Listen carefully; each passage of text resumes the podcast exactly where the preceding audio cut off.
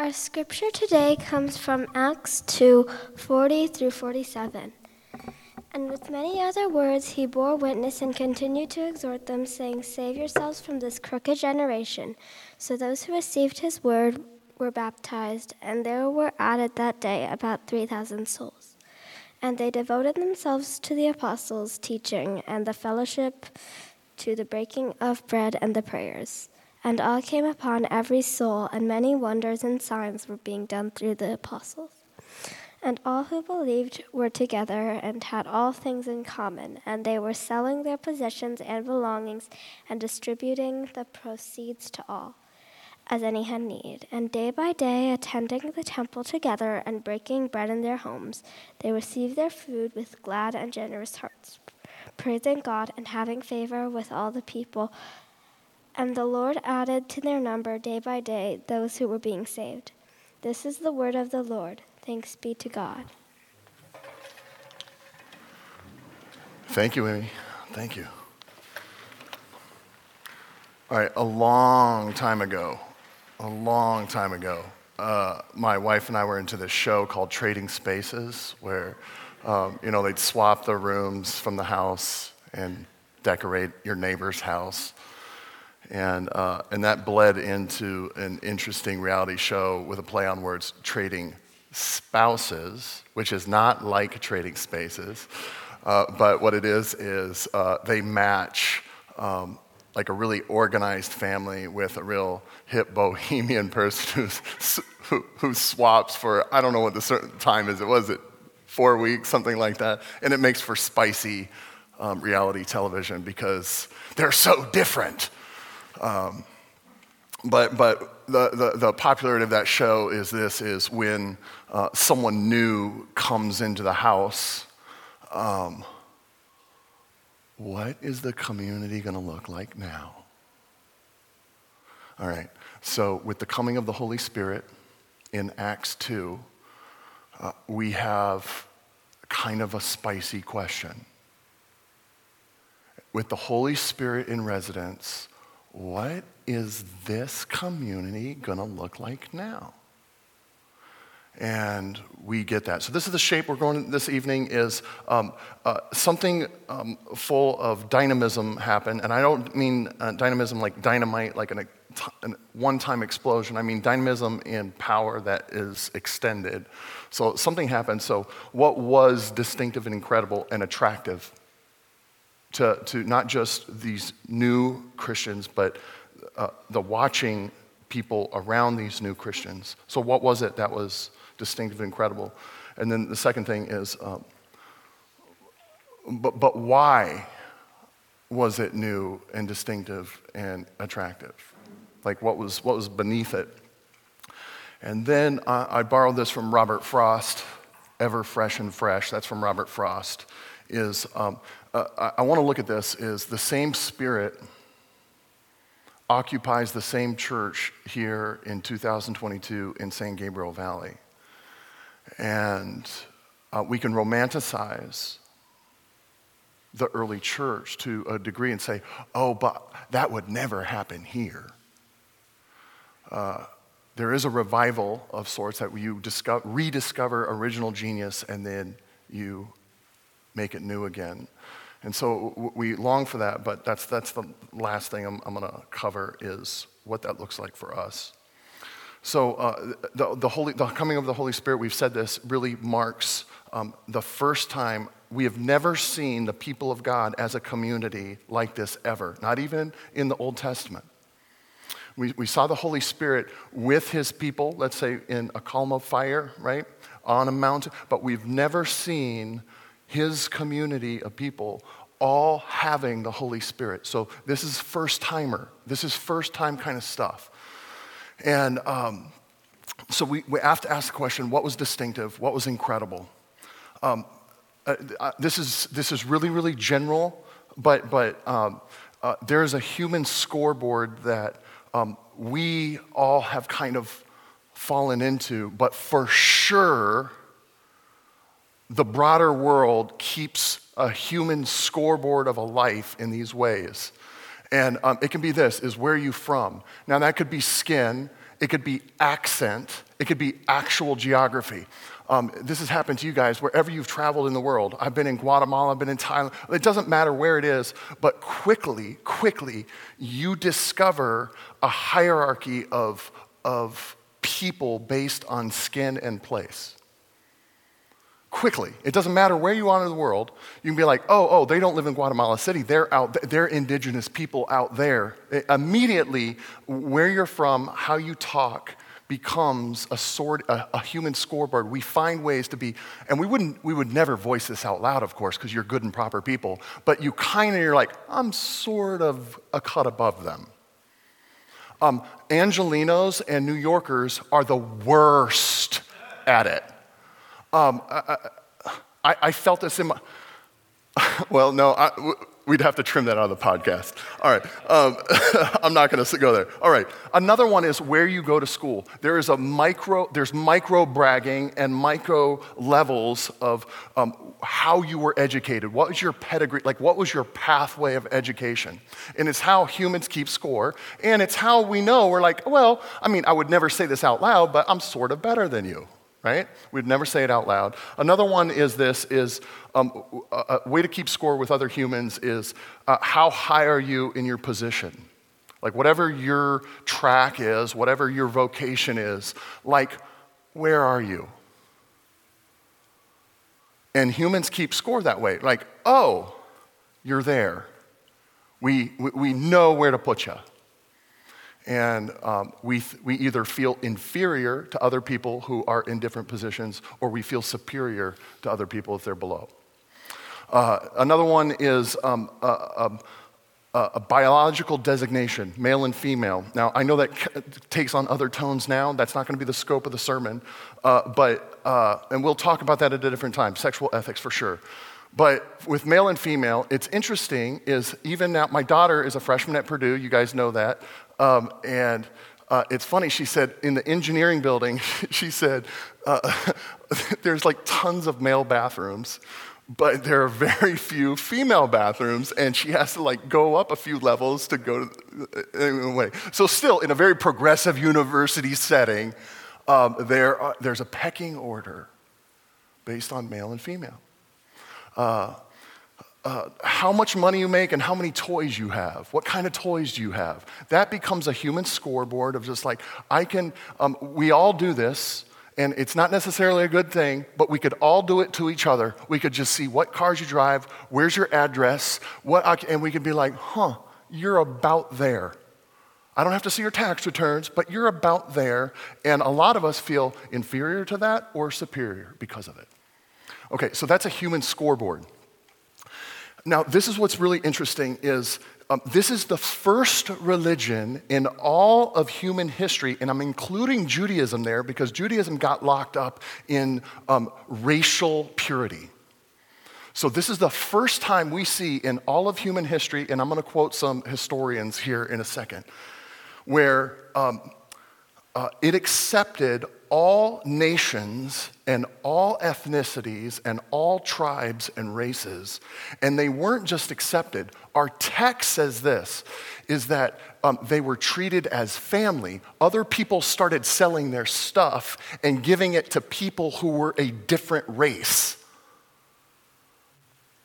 That is remarkable. Now, I'm going to say this one time because it needs to be said is, there's a lot of universal things that Christianity has given our culture that we assume everybody has always held to.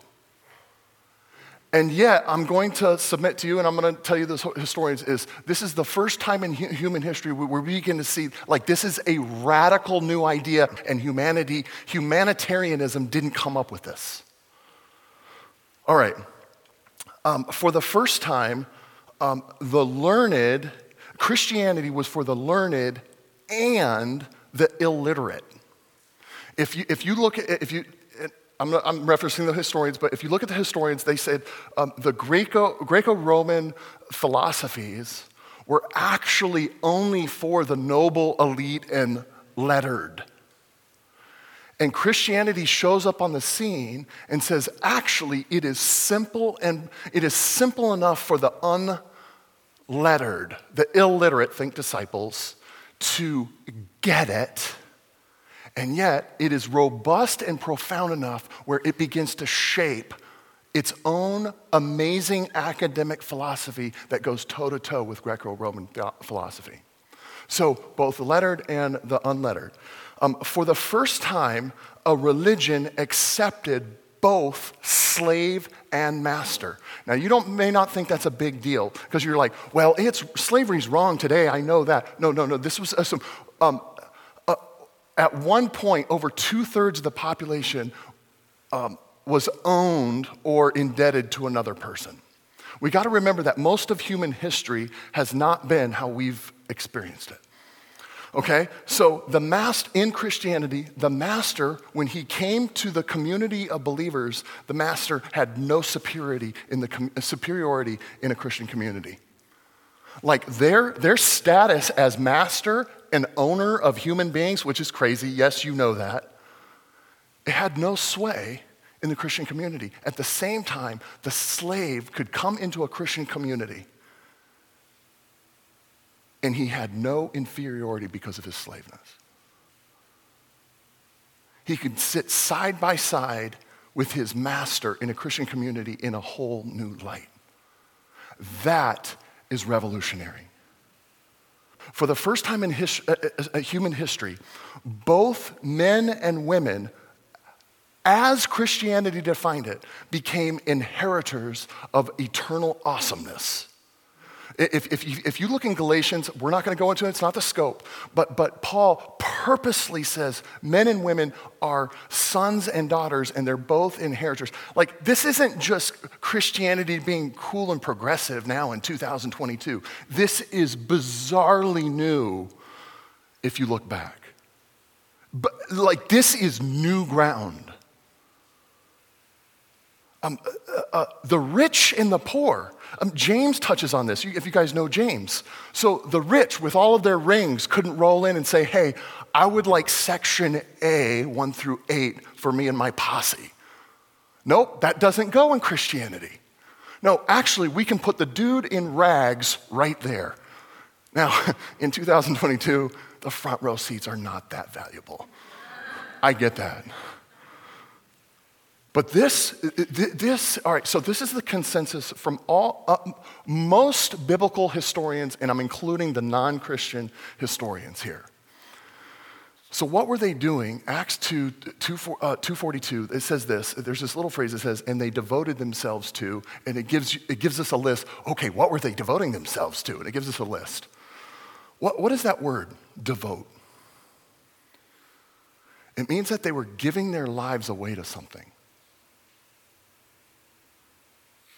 It means they were giving their lives away to something. Now, I'm gonna submit to you, you guys have been in church, is all of us, regardless if you're into Christianity or not, all of us are giving our lives away to something. And it can be your kids, it can be work, but guess what? All of us. Bob Dylan was right? What's the quote? You gotta serve somebody. Thank you, Bob Dylan fans, all three of you. Okay. They were giving themselves away, and this is the amazing thing, is it had to be attractive in some sense, because why would all of these randos, hey, that's my hip new speech, right? Why would they flock to it? I love what Kelly said, the aroma of Jesus. There's a historian, Kenneth Scott Latourette, went to Yale, and notice what I did there. I'm using the human scoreboard on you. That's a preacher rhetorical trick. I am going to use something you respect as a bridge to prove my point. Don't tell anybody. We'll edit that out of the podcast. All right, Kenneth Scott Latourette. I mispronounce it, Latourette. This is a longish quote. I put it on the screen. But it's good, it's good. Just bear with me, long quotes stink. If you're in public speaking, don't do long quotes, says the pastor. All right, so this is Kenneth. He says, more than any of its competitors, Christianity attracted all races and classes. Judaism never quite escaped from its racial bonds. Christianity, however, gloried in its appeal to Jew and Gentile, Greek and barbarian. The Greek and Roman philosophies never really won the allegiance of the masses. They appealed primarily to the educated, the morally and socially cultured. Christianity drew the lowly and unlettered, yet also developed a philosophy of its own which commanded the respect of many of the educated. Christianity, too, was for both sexes, whereas two of its main rivals were primarily for men. And the church welcomed both rich and poor. No other religion took in so many groups and strata of society. The question must be raised, and this is why I read the quote, because we've got to ask the question. Why this unprecedented comprehensiveness came to appear first in the world in Christianity? That's a huge question. Why does it show up then?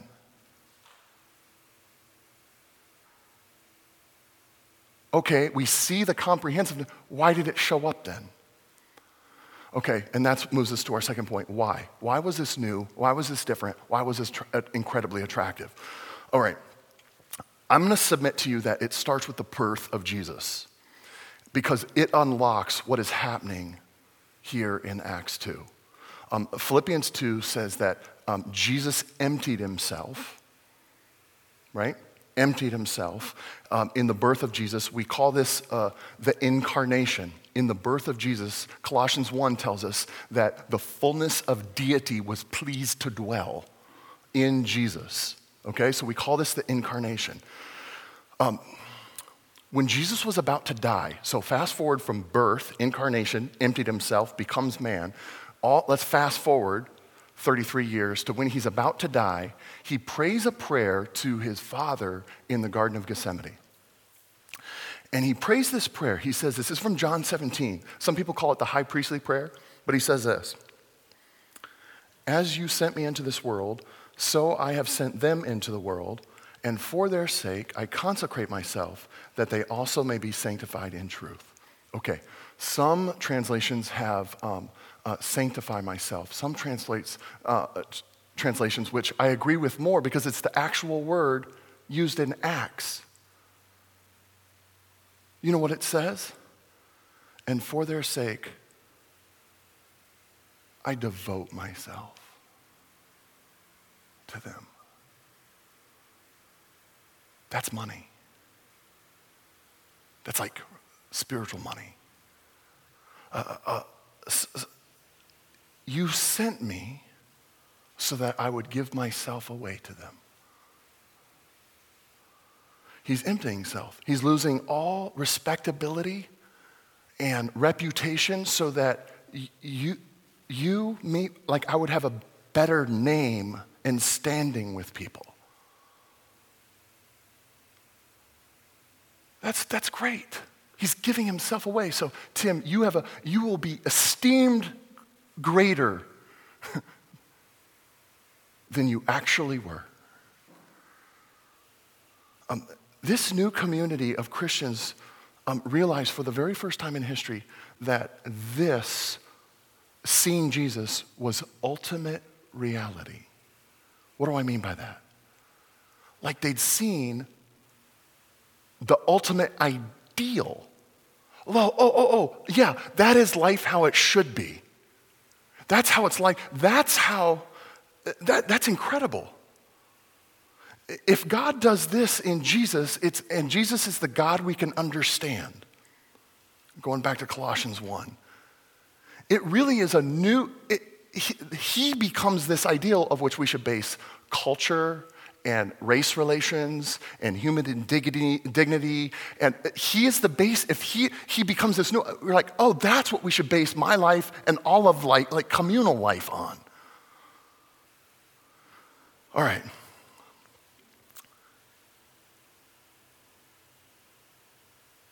It's wildly different from the human scoreboard. And this is what I mean by that. I run to those things, that human score, and can we put that, yeah. I run to those things like you probably do because I run there to get some glory from it. Isn't that true? I get glory from those things. And this is the amazing thing, is Jesus doesn't need glory from any of those things because he gets glory from his Father. So check this out. He comes from the Trinity, the best neighborhood of all time, right? And he limits himself to, I mean, let's laughably one of the weakest nations on earth. And he's like, and I'm gonna make it harder. I'm gonna be at the worst part of the weakest nation, and I'm gonna have a backwater twang. What? Why can he do that? Because he doesn't get glory from it. I don't need glory from it. How great is that? All right. Jesus has, now I know the people start calling him rabbi because they're like, wow, he's blowing some real wise stuff our way. He had no educational pedigree. He didn't study with a famous rabbi like Paul did, like Gamaliel. He didn't do that. And all of the guys that Jesus rolls with are blue-collar, Pabst Blue Ribbon drinkers. Like they're just, they can't read. They may have like 4 teeth in their head. I don't know if they're brushing their teeth on the Galilee. I don't know. You don't know. But they're definitely lower class. They're definitely uneducated. How can he do that? I don't need glory from what I've crammed in my head, authorized by another institution or individual. I don't get my glory there. All right, what's your position? Do you know Jesus had no official position ever in life? None. He didn't have access to the temple. He didn't have like a badge. Oh, I'm Jesus. This gets me in. Like he's not part of a scribal think tank where everyone was just like, awesome. He not part of the Sanhedrin. That would have been a baller good move. That would have been a great career move. Get on the Sanhedrin, Jesus. Get on the Sanhedrin. No, he doesn't need glory from that. He gets glory from his Father. Tim, you're beating a dead horse here. I feel like I can make connections now. Okay, how much money you make and how many toys we have, we get our glory there. Look, he makes an entrance into Jerusalem, and you're like, okay, Jesus, this is your shot. Please don't mess this up. And he comes in a borrowed donkey. It's like the Dodgers going on their victory parade in a citation. Is the slide up there? Give me the citation.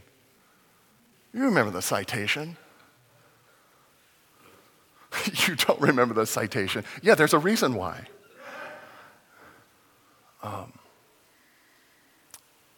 He didn't, and we all know this. We know the people in our networks that are leprosy to our careers, right? They're klutz, they're idiots, they're awkward, they've low EQ, they're maybe possibly sociopaths. And we're like, whoa, I am not going to hang with them in my career path because they will drive my career into the ground. And because we're getting glory from our networks. And Jesus says, it meant this. He got his glory from his Father, and it meant like, I can be around hookers and traders and tax collectors and sinners. Like, I can do that because guess what? Their ick doesn't mess up my jam. I get my glory from my Father. I get my glory from my Father. All right. I'm not gonna go on. We may have a few here, and I love it that you all make this an awesome place of those like working out their doubts and skepticisms of Christianity. This is kind of for you. It's like a few sentences for you. I just want you to know your idea of universal human rights for all. I've got to tell you, all the historians, you've got to go do your own research here. But all the historians will tell you, Christian and non-Christian alike, is that came from Christianity. I challenge you to find it wherever it came from. It wasn't like these new Christians with the Holy Spirit sat down and had a committee meeting, and they're like, okay, we're gonna get a whiteboard, and everyone brainstorm hard. I mean, get serious, lock in, focus. How can we be the nicest people ever? And they came up with a whiteboard like universal human rights and dignity. No one had thought of it before. Do you know why this came about? It's because the God-man became humble to nothing. And then that meant, like, you can't find a person lower than Jesus. Wait, what did the preacher say? You cannot find a person lower than Jesus. You cannot find a person lower than Jesus.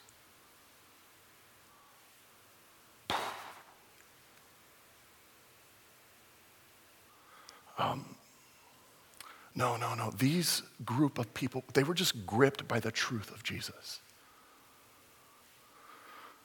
And they were confronted with this God of humility and kindness. And they were watching that perfect form of reality. That's what life should be. Okay, now to the Christians, you all. This is for the same spirit that occupied those Christians is the same spirit that occupies you all, Jesus followers who have put your faith there. So let's look at what happened. Well, what do they do? We have the Spirit, now what? Acts 2:42. They devoted themselves to the apostles' teaching. It sounds like they were learning a lot of theology and new things about the word and how it attached to Jesus. That sounds so Presbyterian to me. They were learning. They were book learning. What else? Acts 2:47. They were praising God and having favor with all the people. I love this is because what that describes is that there was dynamic worship that was happening. It was not rote. It was not mechanical. It was not drudgery. And it was not Gregorian chants. There was dynamic worship, and then this is the amazing thing is how it's connected, is that in that joyfulness, the people, they have favor with people because worship does create some sort of joy. You guys have heard this when we have Gabe and Will and Cheryl and Taylor, and you know when we're locked in and we're like, what does it do? You're like, this is bigger than me. And I may even clap my hands now. And I'm an introvert. See, so they were learning. But you know what that sounds like? That sounds very Pentecostal and charismatic to me. The learning part sounded Presbyterian, but this part sounds a little charismatic. Acts 2:46. And day by day, attending the temple together and breaking bread in their homes, they received their food with glad and generous hearts. This sounds really church planty and organic and local. I've been reading about Watchman Nee, Korean guy, who actually, you know, church planting and a hyper-local reality of church, it's not an original idea. But Watchman Nee repopularized it, and he says, no, we have to know each other. And we have to have our homes open in hospitality to all. Acts 2:47, what else did they do? I'm going to submit to you that this is still happening, by the way. So it's not some romanticized vision of what's happening back in Acts 2. But you're like, oh, I've been learning things. I get into the dynamic worship. I've been at other people's houses, and I have friends here. What else? Acts 2:47. Praising God and having favor with all the people, and the Lord added to their number day by day those who were being saved. It sounds like there is some relentless speaking outward to other people, not in the community, and it sounds really evangelistic and sort of kind of missionary-like. That sounds very Baptist to me. The Baptists are crushing us in evangelism.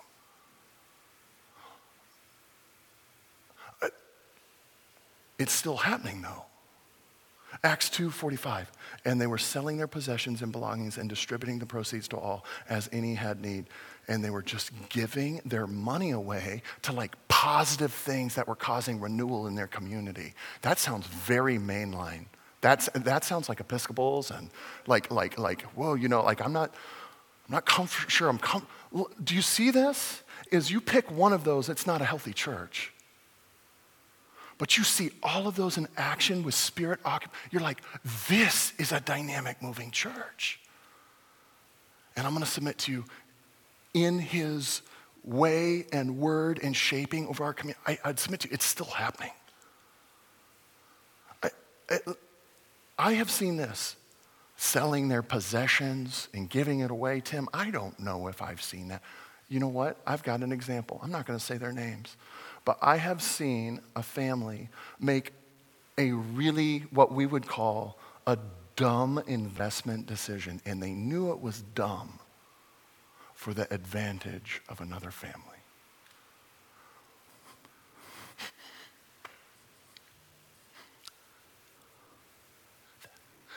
That is happening. The Spirit of God is on you.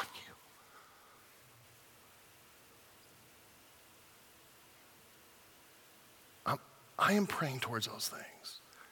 I know a lot of you are praying towards those things. Because it is based on a Jesus who did not get his glory from the human scoreboard, but he got his glory from his Father. And that's where we're getting our glory too. It's still happening. Jesus, Jesus, Jesus. Precious Jesus. You have given the Spirit. He is here. We have seen these things happen in fragments and in some in greater measure, but we're praying for all of these things that they were giving their lives away towards. Like we want that. And we know this. We don't chase after them so they will go greater, Jesus. We know this, is that we receive you more and understand you more and worship you and get you, and then all of that will be thrown in. So Jesus, let us know you together. Let us know you in a greater way, we pray. Amen.